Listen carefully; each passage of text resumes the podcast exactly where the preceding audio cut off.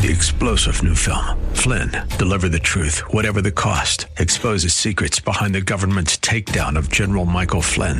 Flynn knew what the intel world had been up to. He ordered the first audit of the use of contractors. This set off alarm bells. He told the truth. He was the most dangerous person for Donald Trump to hire. They had to get rid of Flynn.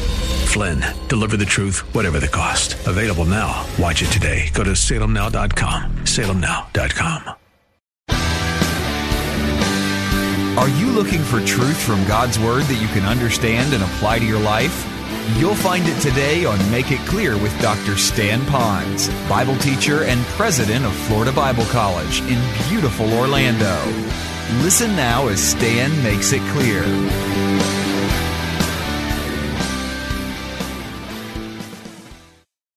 We're going to be talking a lot about the crucifixion, but we're also going to be presenting it from the amazing love that the Lord had for us to actually go through that crucifixion experience and how important that really, really is. Well, I hope you have your Bibles today because we're going to go through a lot of verses. We're going to conclude one chapter in the time that I have.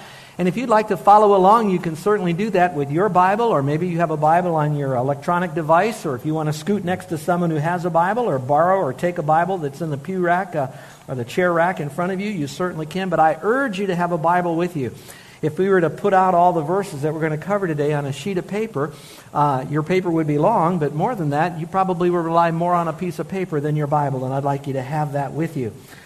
This, this morning's message is called uh, Picture Jesus Christ, and my, what a, I guess you would say a wonderful picture because even in the midst of what he went through, it never took away from the majesty of Christ. You know, when we talk about the message of the cross, the message of the cross can be spoken and shared every single day, any day that we want, but often we reserve that for the time of Easter and the Passion Week and things like that. Interesting, it seems like we've been in the Gospel of John for so long, and the Lord brings us right here to this portion of Scripture right during this Passion Week period of time. How great that is to be able to look through that. And it is really special for us to look at it. You know, um, when I prepare messages, there's a lot of uh, things that I go through in my style of message preparation. And toward the end of the message preparation, I like to hear the preaching of other uh, much greater preachers and communicators than me. And so I usually download it and I, I put it into my phone like maybe some of you do. I have one of those phones, maybe you have an iPod, I don't know what you got, but I put it in here and I'll listen to those kinds of sermons as I'm doing it just to hear their perspective. And most of the time, I really don't get a lot of insights from them because I've, they got it from the same source I did commentaries to study the word's original language, but sometimes they'll bring in illustrations because I'm not always good at that. But I remember I had the, the headphones on as I was listening to a message on the crucifixion and it bled into the resurrection. And I'm, I'm on this treadmill. I try to exercise four or five days a week and I set it up at an incline and a certain speed and I'm huffing and puffing and I got the earplugs in and I'm listening. And I'm listening to this tr- tremendous, heartfelt, passionate message of Jesus Christ and what he went through. And I started thinking, this is interesting. Here am I hearing this great message while all I'm doing is walking on this treadmill. A while after that, we have a backyard that doesn't have weeds in it, but behind the backyard fence, it goes down into a, a ditch that takes the water down the Culioto Valley down to the ocean. And so by that ditch is a lot of weeds. And I'll be whacking those weeds and poisoning those weeds, and I'm listening to a message and the crucifixion. And I got, it doesn't seem like it matches. I should be in my room on my knees with an open Bible or maybe sitting outside under a palm tree and looking at God's creation as I listen to this. But I'm doing mundane things, exercising, killing weeds. And then it hit me.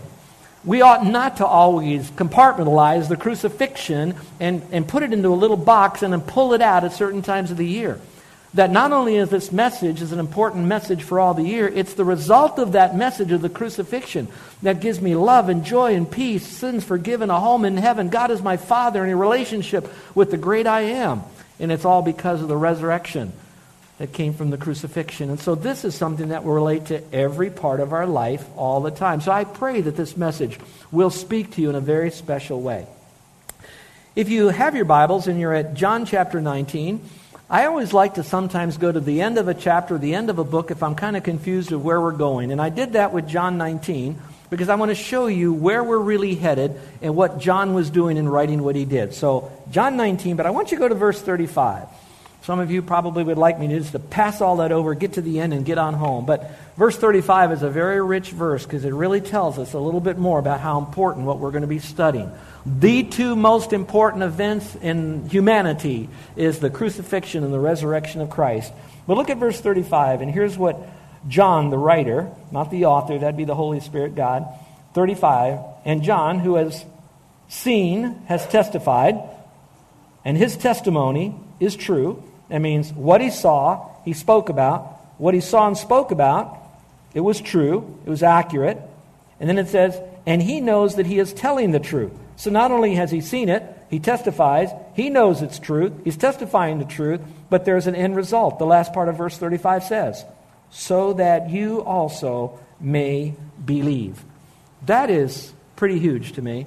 In other words, all that John was exposed to by the Lord during especially this crucifixion time, a lot of other truths too, but during this re- crucifixion time, he was seeing it. It was accurate what he saw and heard. He recorded it in the heart of his mind before he wrote it down. He then testified of it publicly, but all of it had a reason, and that wasn't that he was just a good Christian historian. He was one that recognized that all history still has a point, has a purpose to bring glory to the Lord. And that door of glory to the Lord is the door of salvation found in Christ by believing. Now, I'm saying that to say this. When we go over some of these pictures this uh, today, it may sound a little historical because we're going to go over some of the details and some of the background and some of the prophecy. But I want you to know all of that is what John saw, heard, seen, did, testified, all truth, so that you and I would respond to it. So I'm hoping that it's just not going to fill up a notebook full of historical facts, but that through that you are going to one more time solidify or grow, or maybe for the first time, embrace the deity of Jesus Christ. Even though he went to the cross and it's a horrible experience and you think that there's not majesty in it, that there is, that you too would believe. Now, I don't mean just believe. I mean, believe in the right object, that Jesus Christ is Lord, therefore he can be Savior, and to believe it for you and yourself. Now, I don't know if you are like Carol and me, but we have a little tiny guest room in our home, and we have a little bookcase there so that when guests would stay in our house, they could look at some pictures of Hawaii. So we have one of those, uh, it's almost like a coffee table book. Do you have any of those around your house? Carol was going through some of ours just the other night. Look at this coffee table book of Hawaii. And when you do it, you open it up and it starts showing you the various islands and the beaches and the mountains and the waterfalls and the, and the people, the ethnicity of our island. It's all right there in one book. That one book gives us a picture of Hawaii. Now, why am I telling you that? I'm telling you that because John, who saw and heard and was there, actually put together a little bit of a picture book of the crucifixion that we're going to look through. So, what's important about this is to know who the person is that's writing it. Who is it? Obviously, it's John under the inspiration of the Holy Spirit. Why is he doing this? There is a purpose for it being written, and that would be so that we would believe. And that's the different picture book. Now, to contemporize this a little bit, I'm, um, I, I have my phone, and how many of you take pictures with your phone? Would you raise your hand? All right. Some of you don't have a phone. Like mine's not a fancy schmancy one. It's a little older edition. The case is already cracked from how many times I've dropped it. And don't worry, I did put it on silent mode. But if I wanted to take pictures, I kind of set it all up and I can take some pictures of you. There's another program, web deal, that's called Instagram. Has anybody ever heard of Instagram? Would you raise your hand? So people take pictures. Sometimes they're so um, focused on themselves. They're called selfies. You know, they take a picture of themselves. I haven't figured all that out yet, but there must be a reason. So you take a picture of yourself and you post it on Instagram. And by doing that, you get a little bit of a track record of what they're taking a picture of, what they're eating, where they are, who they're with, etc. Now, I don't to me, there's nothing exciting. A picture of a dessert that I ate at a restaurant to send it all out. I'm just too busy to do that. I'm not condemning you if you do that. And sometimes, how do I know you do it? Because I'm not busy enough because I'm looking at yours that you took. So I, I get that, all right? But my point is still this we often will take a lot of pictures, and we don't always go back and look at them, do we? Now, we've been to China, did our mission trip there. One of the ladies on our trip, she took close to 800 pictures of China. That's a lot of pictures. We've taken a bunch. I'd love to tell you that we have organized them all in a wonderful slideshow and we're ready to go and launch everybody for a vision to reach to Chinese people. I, we didn't do that. It, it's still out there, it, or in here, I should say. It's there. Well, I would like you to know that this, the, the event that we're going to cover today is something that we just don't read through four times in the Gospels and then kind of move on to the next deal. I pray that from time to time that we would often go back and look at the pictures of what Jesus Christ went through as he went to crucifixion, and then, of course, the pictures afterwards before he finally ascended up to heaven. But primarily, the study for today is on the crucifixion. I pray that we will go over those pictures, that we will look at the pictures, we will study it for its details. Watch this now. And you will see that while it might be a still picture today, it's actually a moving video because you have Matthew, Mark, Luke besides John, and you really need to kind of put them all together so you can see this beautiful moving picture because often John will speak of something the other gospels don't. The other gospel writers will write something that John doesn't, but you need to put it all together so you have surround sound so you could really understand who Christ is. So I urge you over the next couple weeks, study the life of Christ, particularly at the end, through the other Gospels, so you can get a wonderful picture of it. And I hope that might be helpful. Well, we have 13 pictures today, so let's look at these very quickly as we go through this passage. Now, normally I'd take you right to John chapter 19, verse 1, and we have so many guests here, I do need to back it up a little bit so we don't just jump into picture number one. I've got to tell you what we're going to be seeing a picture of and why we have a picture. So go to chapter 18 now of the Gospel of John. Pick it up in verse 38. So I'm going to just kind of lead us right into the book we're about to open on the 13 pictures of Christ at the crucifixion. Verse 38 of chapter 18 says this Pilate said to Christ, What is truth? And when he had finished, when he had said this, finished saying this, he went out and again to the Jews and said to them, I find no guilt in him, but you have a custom that I release someone for you at the Passover. Do you wish then that I release for you the king of the Jews? And so they cried out again, saying, Not this man, but Barabbas. In other words, not Jesus, but Barabbas. Now, Barabbas was a robber, and he was a whole lot more in a lot of other translations and other gospels, but he was a bad guy. So that's where we ended last week. Now we pick up the picture book of Jesus Christ being crucified. Verse 1 of chapter 19. Picture number 1 Jesus being whipped. All right, verse 1 simply says Pilate then took Jesus and scourged him. Now, what is uh, helpful for us, perhaps, perhaps, is that John did not go into all the gory details. Those of you that have seen the Passion of the Christ movie that came out about 10 years or so ago. It's a pretty gory movie. In fact, it almost was rated an R because of the gore. On the other side of that, it was pretty realistic. On the other side of that, I don't think it was even realistic enough of what Hollywood could do to such a horrible thing like that. So Jesus Christ was scourged. Now, if you'll recall in this passage, there's a number of things that were done to Christ in a physical way. One way, of course, was the scourging, and I like to type to the scourging the mocking, the taunting, the, the thorns, the slapping, etc. All of that is that scourging effect. I'll talk about that in a moment. The other part of the passage is the crucifixion, and that's, of course, where they nail him to the cross and they raise him all up, and we will talk about that. The reason I want to bring this to you as two separate events this is this horrible torture of Christ, and then the crucifixion part is because often historically, when the Romans were doing this, they would do one or they do the other, but they really didn't do both. You know, for years, I always thought everybody went through that. You all got this, and you went to the cross if you're a bad guy, and they did a lot of crucifixion in those days. But the more I dug into the historicity of all of this, the more I found out that that wasn't the case. The more behind all of that is that Pilate was uh, perhaps trying to really rake Jesus, so much so that the Jews would give up on the crucifixion part. Now, I know that's a lot of assumption in there, but it's quite possible, maybe more probable, knowing the tension that was going through and other issues that Pilate was dealing with.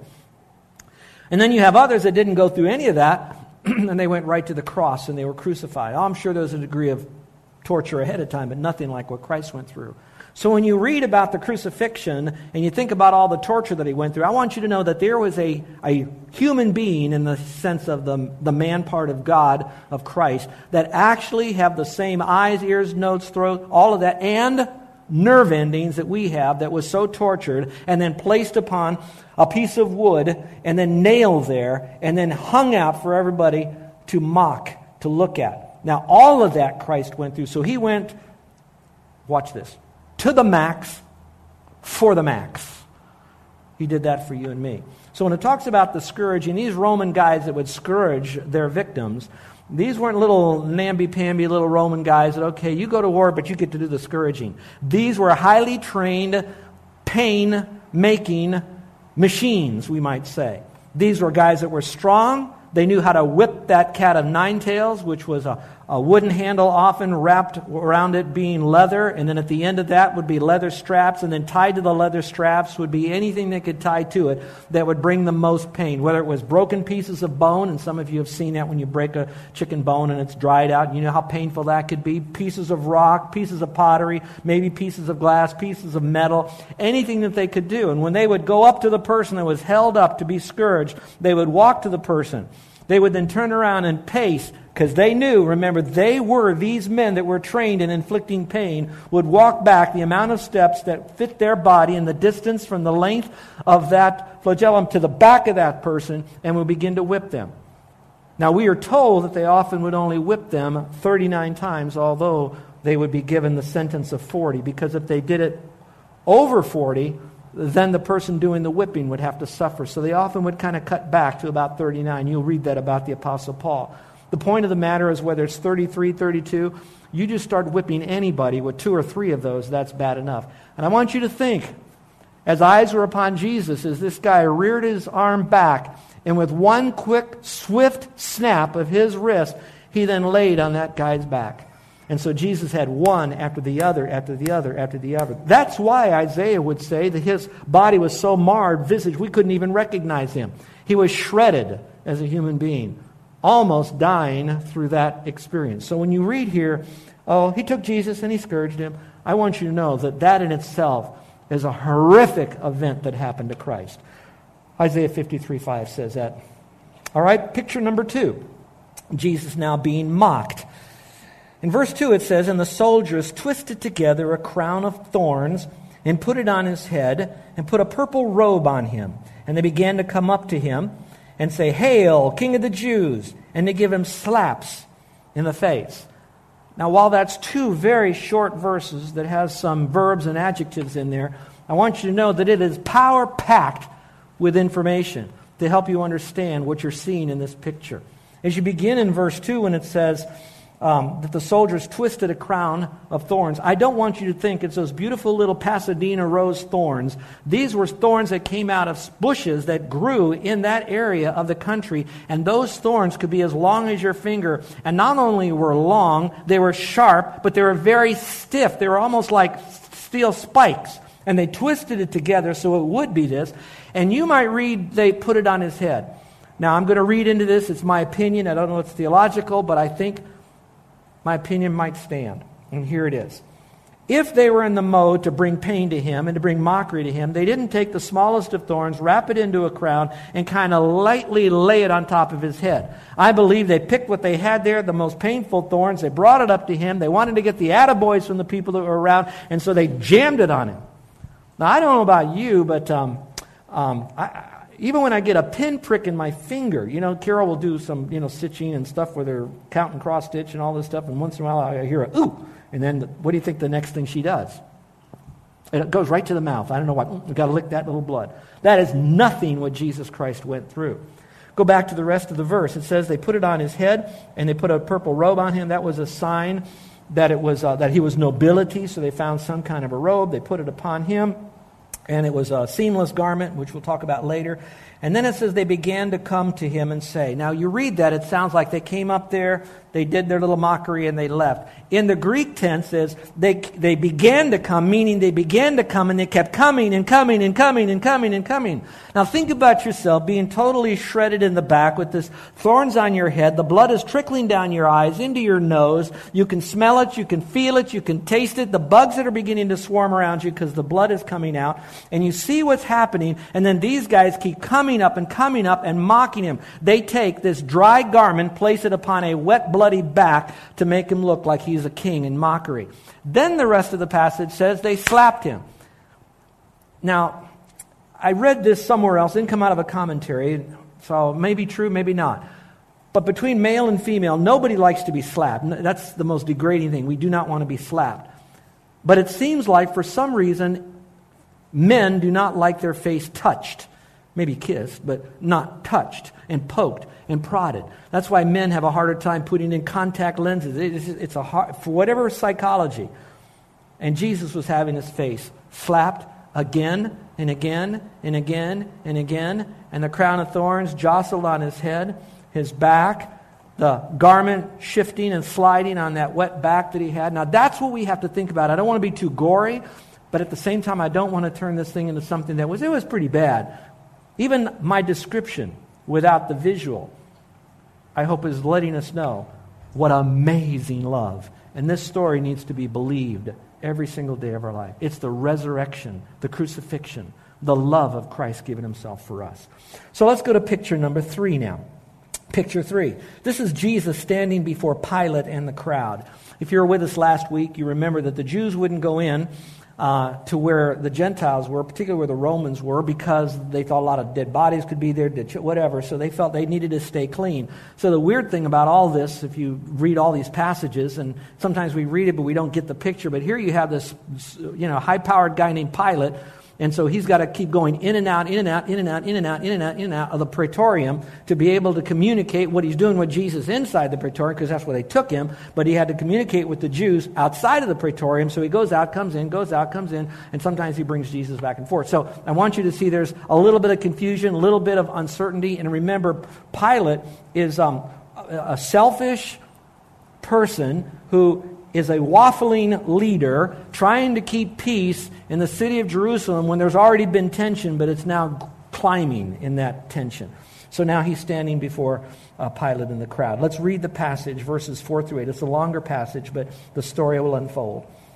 Pilate came out again and said to them, Behold, I am bringing him out from the praetorium to you, so that you may know that I find no guilt in him. A little bit further in the passage, he says it again I find no guilt in him. Let me comment on that right now. When you read through the Gospels, you're going to find that Pilate says not once, not twice, not three times, but at least seven times in the, in the uh, expanded, complete message of this, seven times he says, I find no guilt. First of all, the number kind of uh, Seems interesting, too, for those of you that are in numerology and scripture. And I don't want to go too far with that, but the number seven. But seven times he found no guilt in him. And then it says, Jesus then came out wearing the crown of thorns and the purple robe. Pilate said to them, Behold the man. Now, it wasn't like, Behold the man, like, look at this is the man of God right here. No, the man isn't capitalized in some of your translations to let you know the man is referring to God, Jesus is God, but not because Pilate thought he was someone real special at that time at all. Basically, what he's saying, okay, here's this guy. This is the guy you want. Look at him right now. Just basically implying, do you want us to go further with all this? This is the guy. Here he is. All right? This is the man. So a little bit further, it says, So when the chief priests and the officers saw him, they cried out, saying, Crucify him. That's why there's that tension. Here's a man. Basically, you want to do this? No, crucify him. Yeah, we want to do this. Pilate said to them, Well, then take him yourselves and crucify him. Why? Pilate didn't find anything wrong with him. Didn't want to get in too much of a hot seat. But at the same time, he wanted to appease the Jews. So he's kind of waffling there. For I find no guilt in this guy, no fault in him. And the Jews answered him, We have a law. And by that law, he ought to die because he made himself out to be the Son of God. Interesting. They want to keep some laws and break other laws. Therefore, when Pilate heard that statement, he was even more afraid. Now, there's some conjecture of why he was afraid. Some people say he was afraid because of the fact that uh, his wife came to him and said, The gods have told me have nothing to do with this man their culture often said that when a guy was attesting to the fact that he had some supernatural power, and of course you already know the history behind what Jesus did before he got to this point, healing people and all this stuff, doing miracles, all of a sudden there may be some supernatural, quote, mumbo jumbo uh, from Pilate's perspective. And so now he's afraid. Maybe he is the Son of Now they are saying he's the Son of God. Maybe there is some supernatural stuff here. What am I going to do? What's going to happen here? That's one conjecture. It very well could be that. Or it could be that he's afraid he's putting him out and he's saying, Oh, no, man, I thought I was going to solve this problem, and now I'm really not. This thing has really escalated now, and there's a, be- a bit of fear in there. I don't know where you want to go with your acceptance of it. You can just, just be satisfied with the fact that as this began, Pilate now was recognizing what was happening, not that Jesus was God, but that there was an element of fear. when I was reading that, that element of fear, I, I got thinking about what I said to you last week and maybe reiterated again. That some of us at times, we, um, we count the cost of standing up for Christ, going public for Christ. And when we think in our mind, okay, I do need to take a stand right here, there's this like, as Christians now I'm talking about, we go through this mental gymnastics to find out, okay, I want to do it wise, I want to do it right, maybe it's too soon, maybe I shouldn't do it right now, I don't want to do this, is right. And we justify, or we try to justify why this might not be the right time, so we don't do it. And so, more cases than not, we keep backing away and backing away and backing away, and we don't take our stand for Christ because ultimately we are fearful of fill in the blanks rejection, marginalization, being asked a question we don't know the answer to. It goes on and on and on. You're listening to Make It Clear with the teaching of Dr. Stan Ponz, founder of Make It Clear Ministries and president of Florida Bible College in beautiful Orlando, Florida. Make It Clear is dedicated to taking the Word of God with clarity into every person's world. It is the support of listeners like you who make the ministry of Make It Clear possible. You can provide your tax deductible gift to Make It Clear online by going to makeitclear.org or you can mail your gift to Make It Clear. P.O. Box 607901, Orlando, Florida 32860. Thank you for helping us make it clear. If you would like to have Dr. Ponz speak at your church or event, please send us an email at tellmemore at makeitclear.org. Thank you, and remember to make it clear.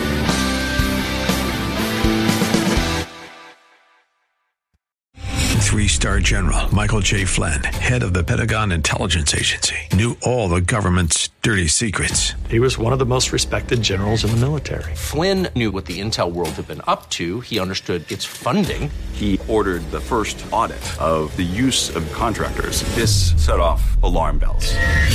The explosive new documentary, Flynn, Deliver the Truth, Whatever the Cost, and covers the facts behind this scandal. Flynn told the truth. He was the most dangerous person for Donald Trump to hire. I find out the worst enemy that I'm going to face in my life is right here in America. They took my assessment and they wanted me to change it. And I was like, I'm not changing it. They had to get rid of Flynn with in depth interviews, archival footage, and never before seen personal records of the man behind the headlines. I just felt like I was drowning. Flynn, deliver the truth, whatever the cost. Available now. Watch it today. Go to salemnow.com. Salemnow.com.